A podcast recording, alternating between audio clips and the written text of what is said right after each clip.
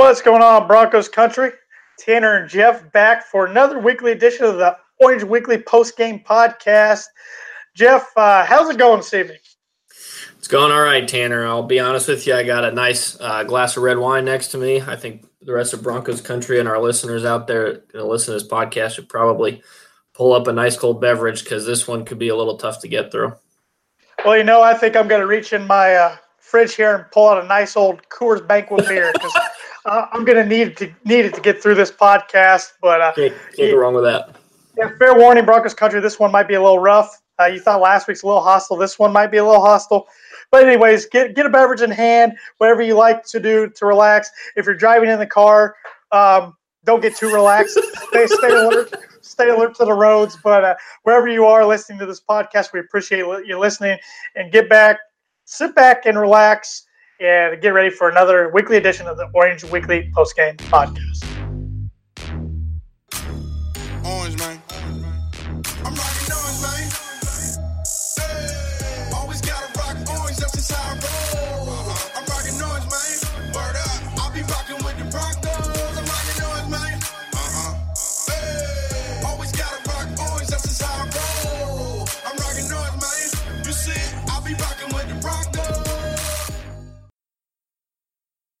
All right, Jeff.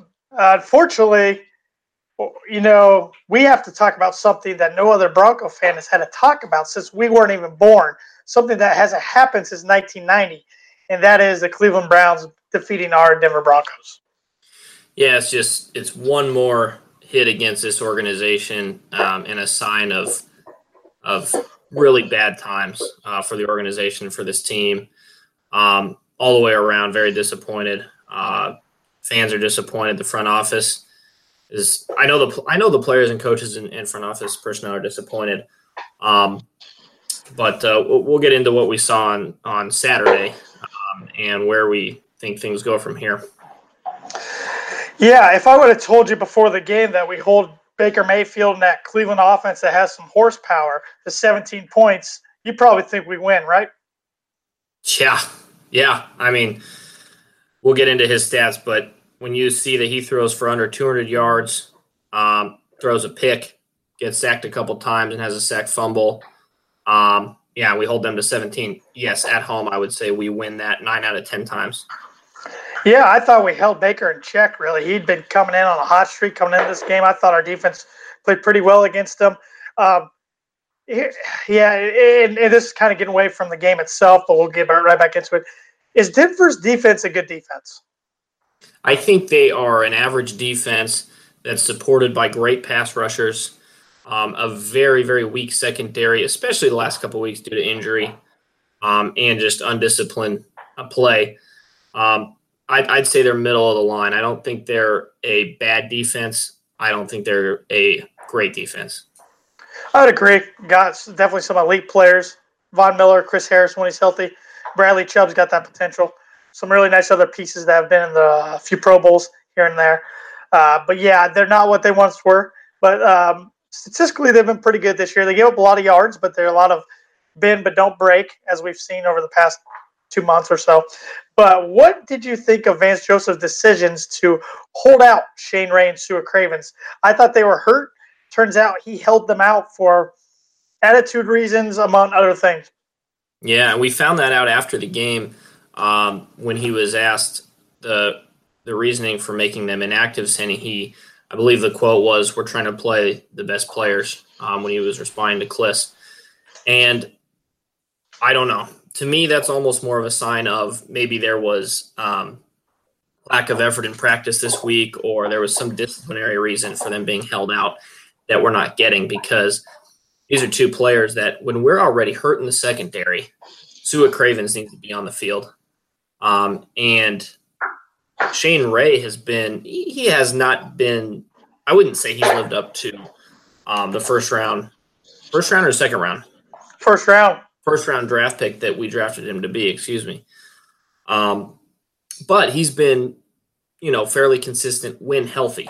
Um, so I don't get that. I don't know if it's a true football reason. To me, it sounded more disciplinary.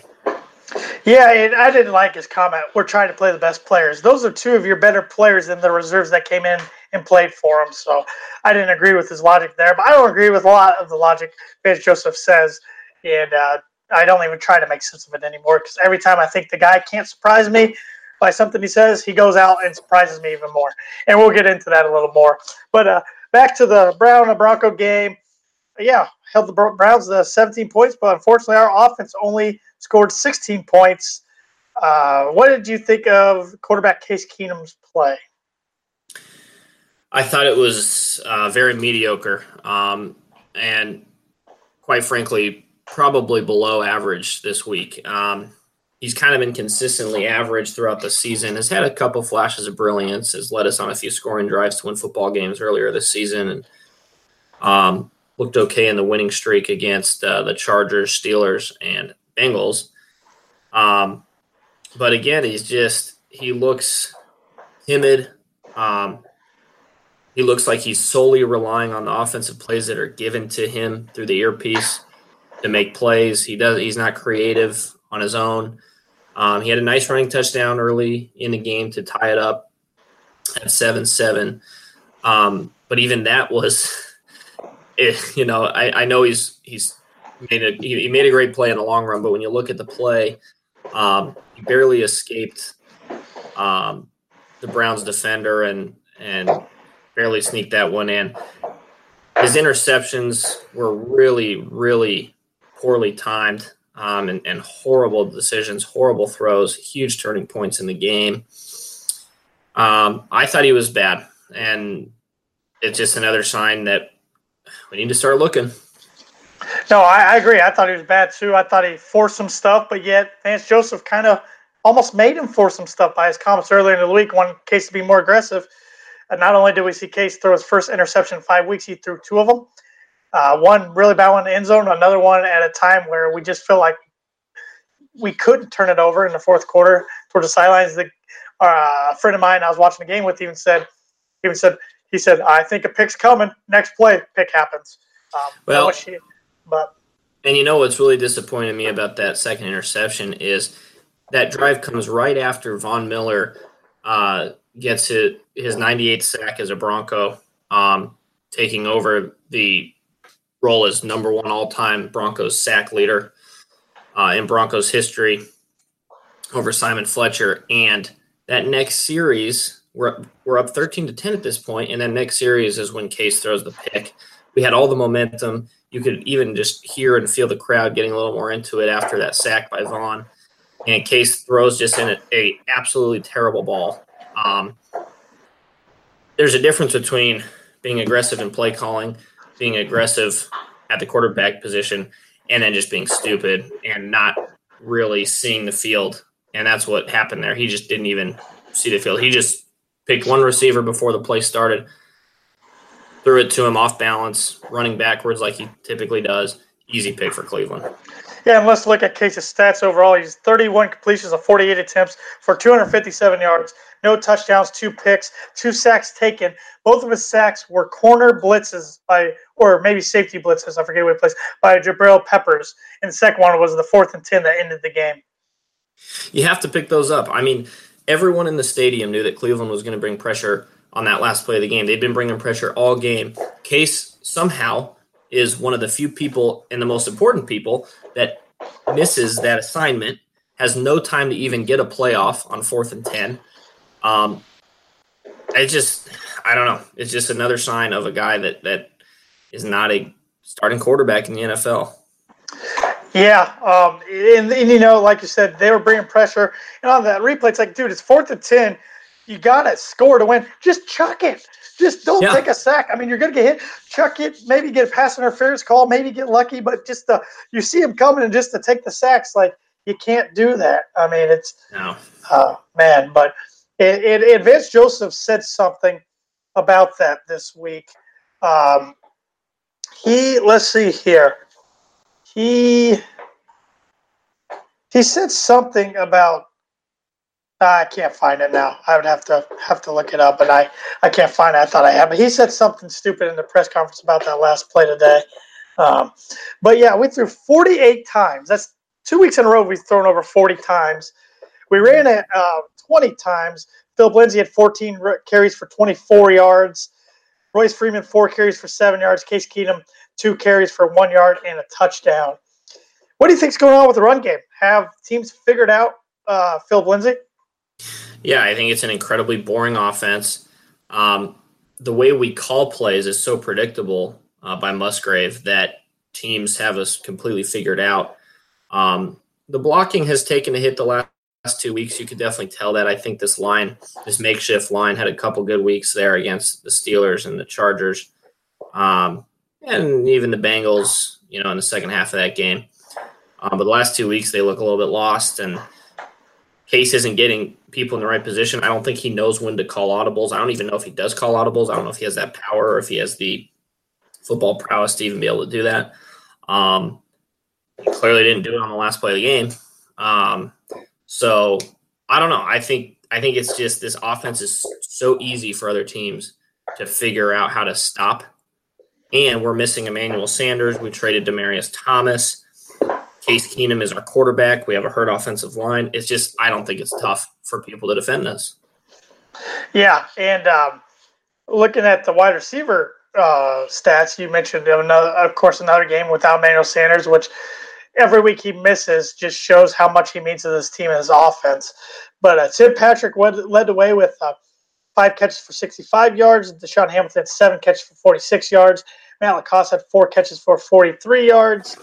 Um, Sutton had five catches for 42 yards. Phil Lindsay, four for 20.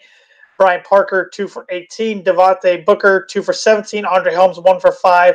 And Royce Freeman, one for one. That's one thing I did really like. I thought we spread the ball out more than we have all season long. Yeah, and I like the the tight end involvement with LaCosse and uh, Parker. Um, six catches for the two of them combined. Um, yeah, I mean, five catches from Sutton's fantastic. DaeSean had a nice day. Um, kind of more of that short game, which is kind of his role anyway, playing in the slot like Emmanuel would. Um, and then Tim Patrick is great, has been great. He's bought himself arguably a roster spot for next year. And when you look at this this group, this is likely who we're going to be throwing out there at the start of next season. So these guys need all the reps they can get right now. Yeah, I could see this being who they throw out there with one addition. I, I, maybe they draft somebody, but I think they try to get a veteran in here, especially if Emmanuel's not going to be ready for the start of season. Uh, any game balls to anybody on offense from you this week? I would say Tim Patrick is very deserving. I thought he he's reliable. He's catching the football. He's running great routes. Um, he's getting open. Um, he has great footwork. He's smart with the football when he when he catches it. He's trying to go upfield. Um, I think he's been phenomenal. So I would give it to him. Yep, I agree. I'd give one to him. I'm going to give one to Matt LaCosse. Four catches for 43 yards, uh, 10.8 yards uh, average per reception. Thought that was pretty good. Um, but besides that, and, and, a few of the other receivers, like we hit on, did all right. Besides that, nobody else gets a ball from me. I didn't think the line was very good. I thought once again McGovern had a lot of low snaps. Uh, Keenum, like I said, didn't play good. No, none of the running backs played very well. Um, and unfortunately, like you kind of mentioned earlier, I think Case Keenum's proven he is good enough to be a really good backup in the league, but not much more than that. Yep, well said. All right, uh, let's look at the defensive stats here. Um, anybody stick out to you on defense? Um, just just from a observation standpoint, any game balls to anybody on defense? But definitely Von right away. I think he's well deserving of a game ball for for becoming, uh, like I said earlier, the all time leading sacker in Broncos history with now 98 sacks. Um, doing it with one team is phenomenal, and this only being his seventh season or eighth season, I suppose. Um, so pretty remarkable. Um, you know, he's been very reliable every game uh, that he's been out there, and, and, couldn't ask for more from him. Um, I thought Adam Gotsis played really well. He had that strip fumble. Um, had a big tackle there on the fourth down and, and really inches play um, when Cleveland was trying to win the game late. So I would give him the my second game ball. Yeah, I think Gotts is having actually a pretty good season. A lot of people don't realize that, especially as a late. He's really been coming on. Um, he's really good deflecting passes, batting passes down. But yeah, that strip sack and then that fourth down stop, like you mentioned, where his two big plays. I'm to give one to a guy that uh, probably didn't even expect to play much on defense but he I thought really did well with his opportunity. That's uh, Dymonte Thomas got an interception, his first career interception. Uh, I liked what I saw out of him out safety, and maybe maybe this these last two weeks he can prove to the Broncos that he's what they've been looking for in an answer to slow down the tight ends.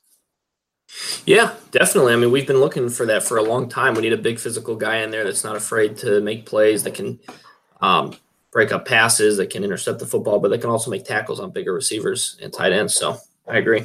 I'll tell you one guy that's not getting a game ball for me is Jamar Taylor. Two snaps, one punch, and one injection.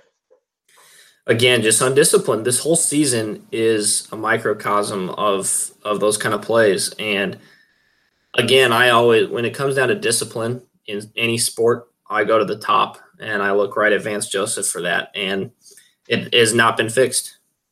Well, the good coaches take um, responsibility for that and find ways to fix that. We see it in college all the time because you're coaching 18 to 22 year olds and they get indisciplined from time to time and get stupid penalties that cost you games. And the coaches say this will be fixed and this starts from the top. We're not here now, Vance Joseph. Just another thing to mark on his checklist to get him out the door. Uh, another game ball for me. My last one. Brandon McManus went three for three in field goal attempts, one for one extra point attempts. His long long field goals, 44 yards. Uh, good job by BMAC. Um, nice solid performance. Yeah, and uh, we were setting him up to potentially hit the game winner. Unfortunately, he didn't have that opportunity. But yeah, he had a great game. He's been pretty good again this year. Um, had a few missed kicks early on the season, but again, he's been a great kicker for us. And um, like Von says, wouldn't want anybody else out there kicking the football. Uh, we already talked about Baker Mayfield a little bit. Switching over to Cleveland to talk about how our defense did against them. Uh, Baker Mayfield was 18 for 31 for 188 yards, two touchdowns, one pick. We did get to him twice. Uh, Nick Chubb, I didn't realize this. He had 20 carries for 100 yards and a touchdown. Uh, no, no touchdowns, just 20 carries for 100 yards. Excuse me. Duke Johnson Jr. had four carries for 28 yards. Baker Mayfield four for six yards. We did shut down their wide receivers for making a ton of noise. Jarvis Landry had three catches for 37 yards. Uh, let's see here. Uh, Antonio Callaway had five catches for uh, 35 yards and a touchdown. He also had a personal foul. Um, but I like that we kept David Njoku in check. He only had three catches for 30 yards. I was really nervous that he was going to get going. Um, uh, one guy did not like see Todd in our crowd after the win was, but fair fair to him, we, we let him go, was Britton Colquitt. Did you happen to see that after the game? Him I blowing, did. kind of waving and blowing kisses to the crowd. I did, yep. Um, and then, of course, Javel Peppers, or Jabril Peppers came up huge with them. Uh, six, six tackles, one sack and one interception. Uh, Senior actually had the other sack. I thought I thought um, Peppers had them both, so I was mistaken. Well, and uh, that pick that he had was also at a crucial time uh, late in the first half uh, when we had a chance to go up at least 13-10 or 17-10 before halftime. Um, and again, Case just throws a terrible ball into double coverage, an easy pick for Peppers. He's too athletic um, to throw that ball there. Yeah, and the first pick in the end zone was terrible by Case too to TJ Carrie. That's when you just got to throw away. You just have to throw it away. Yeah. You have to eat it. And uh, he tried to force something in there, unlike him the last few weeks, and it cost us. Just absolutely yeah. cost us. Uh, you know, he was he was he was mad after the game. He even for a guy who doesn't curse much, he uh, I mean he's not too bad of a curse word, but he said he was pissed off. He even said my mom's not going to be happy that I said that, but he said that's just how I'm feeling right now. He took a lot of the blame. Um, and, he, and he, as he should have. He's he's supposed to be the leader of the team. He had two bad turnovers, but this wasn't just on him. This was also on a coaching blunder, a blunder that, in my opinion, was the last straw. I've tried to give this guy every benefit of the doubt until about four weeks ago, and I've wanted him gone since. And when your team is down four, what at about the ten yard line or so, fourth and one, not, in the red zone.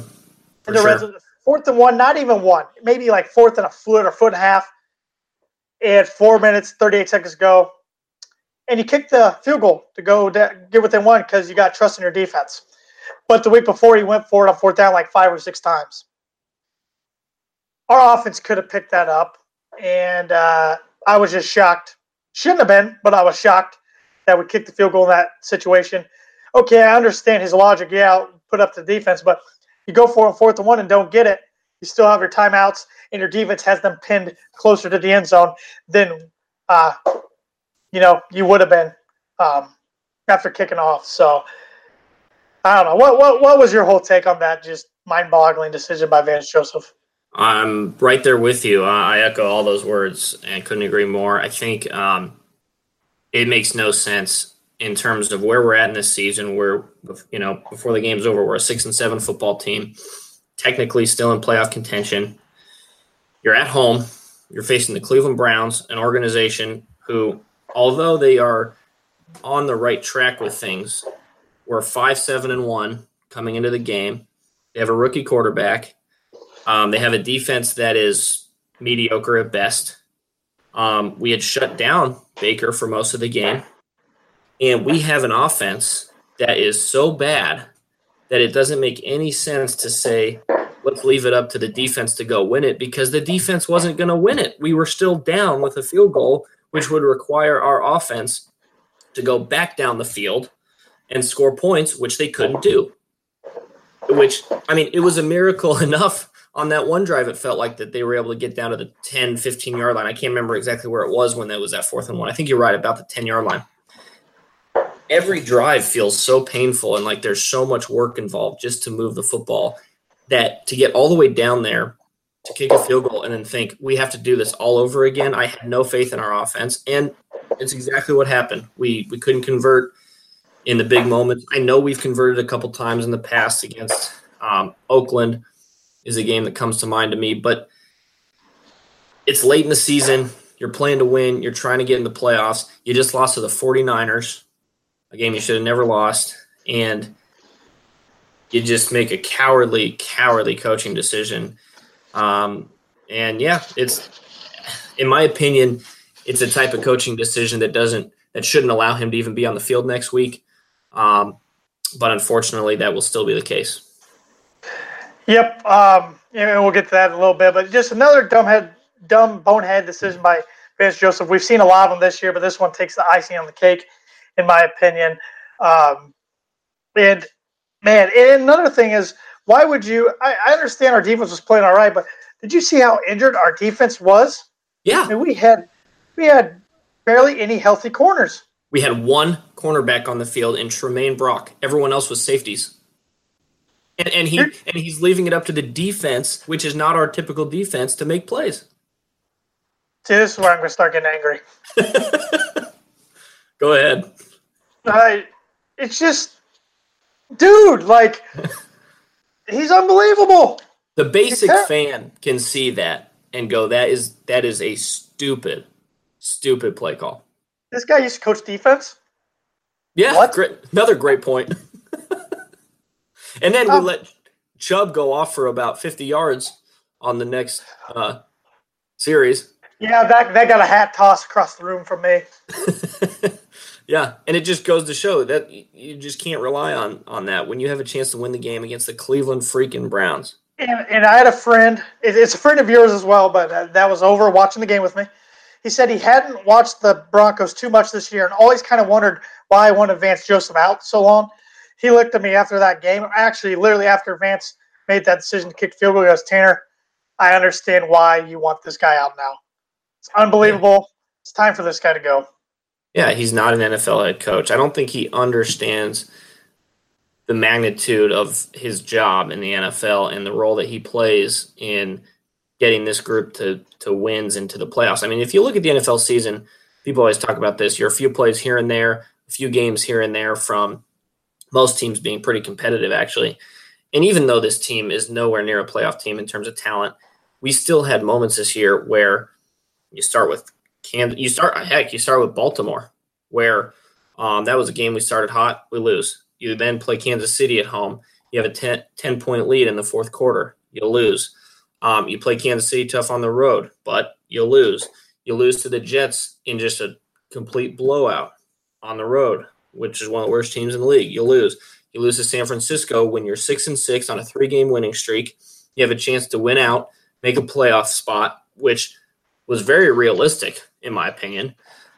Then you come back home, you lose to the Cleveland Browns, so you haven't lost to in 28 years. Um, and now you're playing Oakland on Monday night in a game that doesn't matter in LA. It's just the man does not deserve to be coaching the Denver Broncos anymore. Heck, you missed uh, you missed the you didn't even mention the Texan game when he tried to kick a 60 yarder right before yeah. half, and then it yeah. flipped all the momentum. Oh yeah, I can probably go to every single game. I I just it it oh it is mind boggling how bad he's been this year. It really is. And, and you know the human element says he's a great guy. People love him. Um, I get that, but when you're making millions of dollars to coach a football team and you do a bad job at it, I don't feel that bad to say you you don't deserve that job. Nope. It's uh, you know it's it's always tough. You know, a lot of fans don't put it in perspective when we're talking about people's livelihood, people's jobs, but he'll get another chance to coach somewhere. Might not be a head coach, but he'll he can go be a coordinator or a position coach or something. He's not just going to go back on the streets. But unfortunately, you know, I think he's a good guy, just not a right fit. We gave it another chance this year. He was almost fired last year and it just hasn't worked out. It's time to move on, and we got to try to fix this thing. Why it's still in place to get it fixed decently quick uh, before it gets to the point where it's going to take too many years to rebuild. Yeah, yeah, I agree. Um, and before we hit on that a little bit more, I just kind of want to bring things back to the game one last time.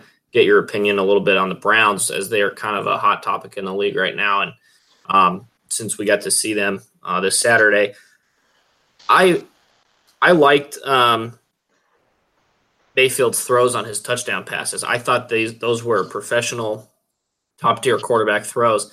The rest of the game, I don't, I couldn't tell if it was our defense forcing him into throws or if it was him getting a little bouncy and and getting a little too juiced and overthrowing at times. Um, but yeah, for a guy that was coming in pretty hot to the game, uh, what was your take on his performance? Because I, I, thought at times, again, on the touchdown passes, he looked elite. Um, and then other times he looked like a rookie. Yeah, I think it was more of our defense that had to do with do uh, that contribute to that than anything else. Uh, Baker's had a really good year, better year than I expected. I'm, I'm, I'm, a big Baker Mayfield fan. I wanted us to take him if if the opportunity presented itself. Fortunately, it didn't with the Browns uh, taking him number one overall. I like his swagger. I also understand why people don't like him. Um, but no, I, I, I, think he's got a bright future. I think this Cleveland Browns team's got a bright future in the next couple years. Call me crazy, but I think they have a good chance to win the AFC North within the next three years. Once again, you can call me crazy, but they're young. They have a lot of good pieces. If they beat the Bengals this week, which they probably should have home, that'll give them seven wins. That's a better season than the Browns have had in a long time. And you look at the AFC North, Big Ben's always threatening retiring every year you know, which I think they'll make the playoffs now. But if they were, they, if they happen to miss it, I thought maybe they split with Tomlin. Um, Harbaugh's been rumored to part ways with Baltimore. We'll see if that happens. Cincinnati's a dumpster fire. The Browns are in better shape right now than Cincinnati. So I think the Browns might be knocking on the doorstep of competing for that AFC North title in the next three years. But I still hate losing to them in our house in a game we should have had. And what made me sick, maybe absolutely sick, was after the game I was watching the NFL Network a little bit, seeing Baker Mayfield up on that stage and seeing all, seeing and hearing all the Browns fans – in our freaking stadium chanting, Let's go, Browns, Baker Mayfield, Brownies. Oh, man, that is a low point in the last decade of Denver Broncos football. Yeah, that was so well said. I, I, uh, I've been down after Broncos games before. I mean, I we can both think about big games that we lost that were just crushing. Uh, don't um, get me started. Yeah, we, we won't go into details. Um, the rest of you listening out there know those similar games, I'm sure. Um, this feels different um, because after a lot of those losses over the history of the franchise, you always came back the next season going, we have a great organization, we have a great owner, we have great coaches, and we have great players who really care about winning and care about each other, and we're going to get this thing figured out. I'm at the first point of my time, my life being a Broncos fan, feeling like I don't think we're going to figure it out next year. Um, and I don't know when we're going to figure it out. Um, you know, Pat Bowlen has made this organization what it is.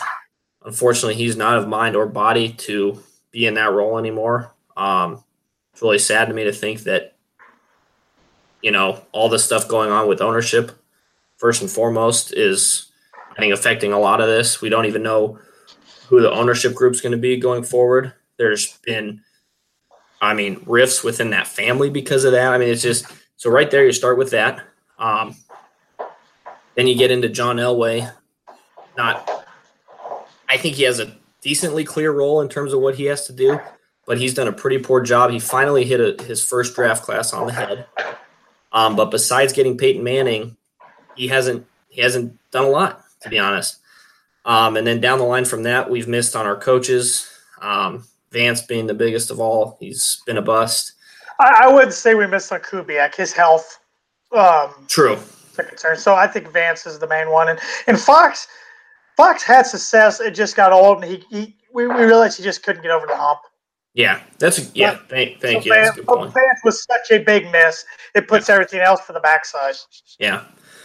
Um, you know, and now it's it's like every other sport. When your team is bad, things look really bad and bleak. Um, but this just again, it feels different. Um, when Browns fans are taking over your stadium, that's pretty sad. And again, I've talked about this. Denver is a melting pot, and when when other teams have any excitement, um, it's kind of a breeding ground for them to go to games and um, kind of make their voices heard. I would never want to be a Browns fan in a million years. So congratulations, you're six, seven, and one. I know that they are on a very different trajectory than we are. Um, and I hope that we can get things figured out. But right now, this team is in trouble. Yep, yep. And uh, let's let's let's get to the big news that kind of came out today. But if anybody watches our shows on our Wednesday night show last week called "The Good, the Bad, and the Ugly," that airs at uh, 7 p.m. Mountain Time with Kev Dan and myself, and sometimes we're joined by other people. Like this past week, we were joined by Luke from another show called Broncos on the Rocks, which you can go check out their their podcast on um, on. Uh, I can't think of what it streams on right now. That's kind of, that's kind of embarrassing. Uh, but uh, anyways, on it, it, anyways, go check out Broncos on the Rocks. Just put it in on Google and, you'll find the links. But he he actually broke this news on our show last week, even though it came out today. And that was Woody Paige came out with a column today, and he said there was a meeting between two-time Super Bowl champion ex Denver Bronco coach Mike Shanahan and John Elway last year that they pretty much came to agreement that Shanahan was going to return and be the Broncos' next head coach. But when John approached President Joe Ellis with that, this a few hours before the Week 17 Kansas City game last year, Joe Ellis pretty much told him, "No, you got two options. One is you can fire Vance and put out a coaching search that is not going to involve Mike Shanahan, or two, you can bring back Vance Joseph, give him one more chance with a better quarterback." That's when we heard the whole John Elway's going to sleep on it thing. He wasn't sleeping on he was sleeping on whether to bring Vance Joseph back or not. Um, it was those two options. So he decided to bring Vance back, go get an upgrade over Siemian Osweiler, and Lynch in what he thought was Case Keenum. And that's where we stood at that. Uh, there was also a report this morning that Kirk Cousins met with Shanahan at Shanahan's restaurant uh, and said that if he came back to the Broncos, that he would take less money to come play. That later got debunked by Mike Klis. And Mike Klis also. Um, oh, here's here's word for word what Klis said on that. He said, "Update per source: Cousins never met with Shanahan during past offseason and never once talked about contract, uh, contract or contract discount. Cousins and Shanahan met a couple years ago. Shanahan's restaurant patio to talk football. Cousins often meets with coaches to pick their brain." But Klis also reported this afternoon as uh, follows up and talking to sources, I'm confident about two things. One, Vance Joseph will not. Vance Joseph will finish out the year as Broncos head coach. He will not be fired before season's end. Two, Mike Shanahan will not be among candidates if slash when Broncos conduct a head coaching search after season. I know that's a lot to take in, Jeff, but mainly I want your thoughts on all those reports, including Mike Klis's reports. And you've been a Denver Bronco fan your whole life. Uh, maybe people know this who listen to our podcast, follow our shows, but for those who don't, I jumped on the Broncos train later. I actually didn't become a Broncos fan until 09, which was Josh McDaniels' first year. And I became a Broncos fan because I'm a lifelong Purdue fan and Purdue graduate, and I like Kyle Orton. Yes, laugh all you want. I like Kyle Orton. I'm probably the only Broncos fan that became a Broncos fan because Kyle Orton went to the Broncos. I fell in love with the team after that. Didn't care that he got traded. Yada yada yada in the story. I liked all the other, and I've been a diehard since for the past decade. So, long story short, I never was a Bronco fan during the Shanahan era, but you were, Jeff.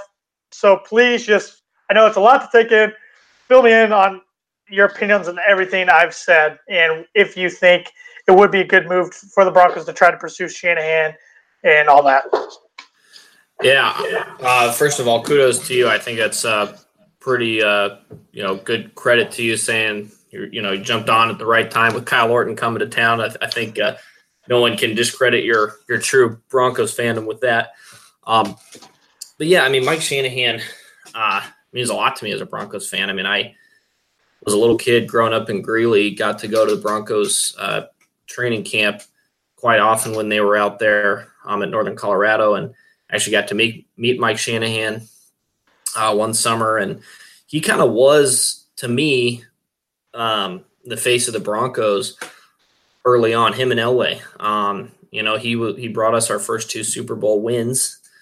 Um, you know, and I know we've had great coaches before him, Red Miller, probably most notably, um, and uh, others. But to, in my time being a Broncos fan, Mike Shanahan meant so much to this team in terms of championship success that when he was fired in 2008, it felt it. I will say this: it felt similar to this time period right now in that it felt like the Broncos were going through a big change because he had been our coach for 14 years. He had brought us our first two Super Bowls. Um, and it just felt like we weren't going to be able to turn the tide after losing him. Um, of course, that wasn't the case. We were able to get right back on the horse, uh, no pun intended, and uh, get back to our winning ways by 2011. Um, but yeah, hearing that, I think Mike Shanahan, in my opinion, as much as I loved him as the coach back then, I can't see him contributing to this team's future success.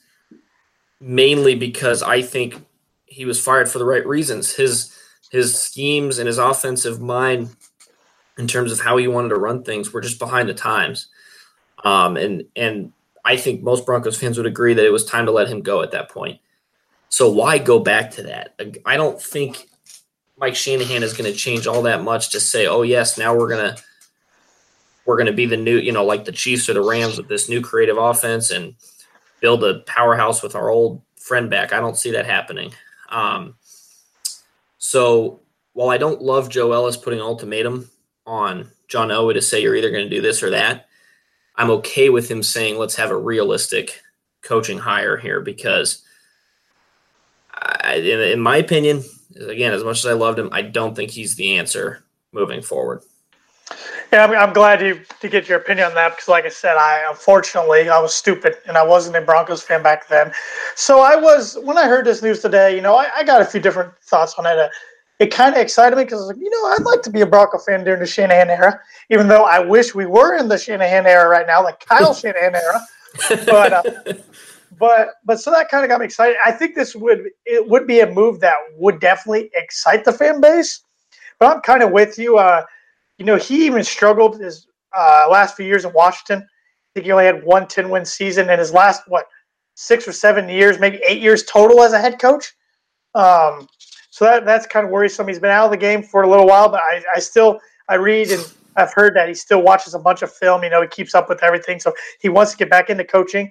Um, I could see why Elway wants to make the move from a, a relationship standpoint, um, especially with the rumors that Kubiak wants to come back and be an offense coordinator. That would keep him in Denver and see what happens when he did get Kubiak a few years ago when, um, you know, he got the old band back together. and led to a Super Bowl.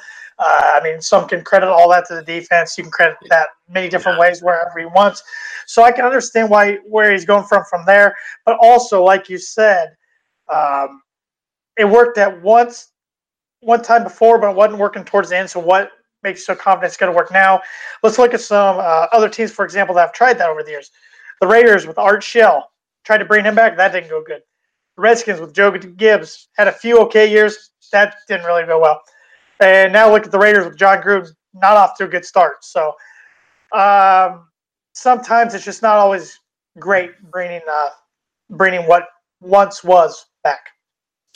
Yeah, I think it would be kind of a band aid, uh, kind of an easy fix to say, you know, we got the old band back together. Um, I think the Broncos, you know, these last three years have kind of lost a little bit of their identity after that Super Bowl and have kind of let their winning culture slip a little bit. And so I think it would kind of unite the organization, um, especially if Kubiak were to come on. But the roster was very different in 2015 when we won that Super Bowl. And um, I was very frustrated with Kubiak's offense at times, I'll be honest. Um, I thought he was a great coach, um, a great leader but I did not love his offensive scheme. I really didn't, and it, and it was a very similar offensive scheme to what Mike Shanahan had because they worked together.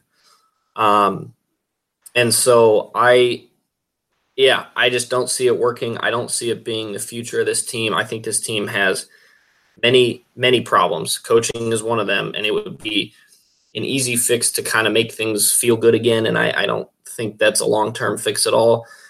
I think the ownership group needs to get figured out. Um, I think it's embarrassing that we can't put a name on our stadium um, because I don't think companies. I, I, don't know. We don't. We haven't really heard the truth to why that's happening. Um, but that's concerning. Um, I think we're losing. You know, by the time we become potentially good again, Von will probably be out of his prime. Um, we're losing key years with good players. Our offense is young which is good, but we don't have a quarterback, in my opinion, that's a winning quarterback. Um, yeah, there's just problems all across the board. Yeah, it's a it's a nerve wracking time to say the least to be a fan of the Broncos. Wouldn't change it for anything. Don't get me wrong, but it's a nerve wracking time. Definitely would like some of those uh, situations to get figured out sooner rather than later. Uh, you mentioned the Chiefs. The Chiefs look like they're going to have a bright future for many many years. The Raiders are down right now, but I looked yesterday. They have three first round draft picks next year. They got two of them from Chicago. Yes, they're going to be later in the first round, but they got they got one in the top five, two later on. They hit with all three of those, they might turn around. Um, so it's it's a scary time to be a Broncos fan. Like I said, it wouldn't change for anything, but it's definitely nerve wracking going into this crucial offseason. And um, buckle up, Bronco fans, because these next two weeks uh, around the coaching situation could get really interesting. Really interesting. Yep, and if if things look really ugly these last two weeks, um, even uglier than they've been in terms of bigger blowouts, um, it's just going to get uglier. So. Well, yeah, Vance can win the next two games. He's not coming back. He's no, done. No, no, He's no. done.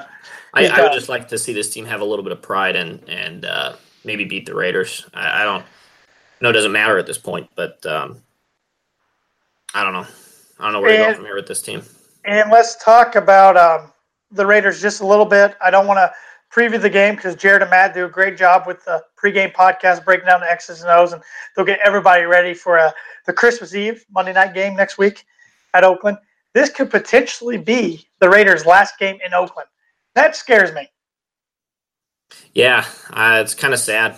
Um, in a lot of ways, I, I, love the old histories and traditions of Broncos Raiders. Um, I know they haven't been uh, in Oakland forever; they've been in Los Angeles before, of course, and um, are now going to move to Las Vegas. But Las Vegas Raiders just sounds so commercialized. It just doesn't even doesn't even sound enjoyable to me. But uh, yeah, we'll see. I mean, I don't think this Broncos team, to be honest, has a lot of pride over playing the Raiders. Uh, the rivalry is not what it used to be, and so I don't even know if they care. Um, you know, Vance has become such a player's coach that I don't know if anyone gives a crap about winning or losing anymore, except for Case. I think even I will give Case credit for that. He's not a very good quarterback. He's a heck of a leader and a heck of a competitor, and I will give him that. Um, I think I think Derek Wolfe. More. I think Derek Wolfe cares. Yeah, yeah. There there are guys. Because there's his post game comments always. He's really mad, but there there are. I think there's more guys than not though on this team that it bothers the fans more to lose games than it does the players. I really think so. That all starts with the culture that's happened in the last two years. And um, you talked about the Broncos uh, Raiders rivalry yeah, it's not what it once was. And honestly, when they move to Vegas, I think the Broncos will primary pr- primary rival will become the Chiefs. I really think that. Um, I could be wrong, but I just kind of think that's what's going to happen. But being a lifelong Bronco fan like you have been, what is your fondest memory of the Broncos Raiders rivalry? I think my favorite memory is, um, of course, we've played them on Monday Night Football 17 times, and I think um, I don't have the year exactly right on this, but I want to say it was 2002. and uh, Gannon was at quarterback. Um, the year before, I think we lost to them at home, but then we came back at home again and beat them that year in the snow. Um, and my memory is escaping me, of course, but I think it was around 2002, 2003, maybe. Um, and just a really exciting game. And I don't know, I just always get excited about Monday Night Football against the Raiders. It's kind of what I remember. Um, you know, this this game will have a completely different feel, but that's kind of what I always think about. Yeah, like I said, I've only been a Broncos fan for a, a decade now, so I don't have really that great memories from rivalry. A lot of them have either been blowouts on either side, really. I mean, the Oakland's blown us out a couple times, but I go back to um, 2013 when Peyton broke all those records. Um, he set a bunch of them late in that last game against Oakland, so that that was always uh, that's always one I'll always remember. That was pretty cool. But hopefully the boys are ready and um, play for some pride Monday night and get a win over the Raiders and uh, sweep them for the season because it's always nice to beat Gruden, Chucky, and the boys. Yeah, indeed. I mean, it would be. I, I want us to win our last two games. I know they don't mean anything, but it, it does mean uh, in terms of the, the playoffs. But it, it does mean a lot still um, to this organization, who is just you know we're like we've said they're they're in bad times right now, um, and I hope that things can get turned around. It's going to take a long time. Um, but yeah, let's see if we can finish out the season strong and see where they go from there. Got anything else, Jeff? While we wrap this up? No, I do not, Tanner. It's uh, it's been a fun season doing this. We got two more weeks um, together to cover these these post game podcasts, but um, I know Broncos country is sad and disappointed with where their where team is at right now. But like you said, wouldn't want to be a fan of anybody else, and uh, hopefully they figure out figure out a way to get things turned around. Yeah, I, w- I definitely wish we had more post game podcasts than just these two, but uh, we'll be back now and then during the off season. You know, free agency, draft, all that good stuff. Head coach, whenever that gets sorted out. So, uh, but with that said, that's going to do it for this week's episode of the Orange Weekly post game podcast. But at Orange Weekly, we don't end with just this show. We have plenty of shows and podcasts all throughout the week for you. We're pretty much ESPN related just to the Broncos. Uh, on Monday nights, you got Jason on Facebook Live, which is the Orange Weekly After Dark. Takes your questions, comments, and talks about what you want to talk about. Also, so does the Tuesday night show with uh, Beers, Broncos, No BS. Kev Dan hosts that usually with Dave, Ray, or another member of the Orange Weekly staff. That's at 7 o'clock Mountain Time, Facebook Live. Wednesday nights, Kev Dan and I are live on Give Vocal. It also streams on Facebook, but on Give Vocal, it's kind of like a radio call-in show. You come and uh, we can see you, you can see us, and uh, we talk Broncos with you. What, was good, the bad, and the ugly from the previous game. That's on Get Vocal on Wednesday nights, seven o'clock Mountain Time. And Jared and Matt do the pregame podcast every week. Usually comes out around Thursday or so. They get you ready, real in depth with the X's and O's, get you in the minds of the coaches, get you ready for uh, the weekend's game. Then uh, day of the game. I believe this week's going to be different. I believe we're going to do it this Sunday since Monday's Christmas Eve but usually it's the day of the game on Give Vocal a couple hours prior to kickoff. Kev Dan and I are on Give Vocal again live uh, with the tailgate talk, getting you ready for uh, not only the Broncos game, but go around the NFL, just talking other games as well. And then always on half times during the Broncos game, check out Facebook Live for the halftime hash. So, like us on Facebook if you don't already. Uh, Denver Broncos Orange Weekly. Uh, follow us on Twitter. Follow us on Instagram. Uh, give us a rating and review. That all that helps us all, and uh, let us know if you like our shows and what we can do to make all of our shows and uh, content more enjoyable for you. But like always, Jeff, let's end it with the Go Broncos. Go Broncos, Tanner.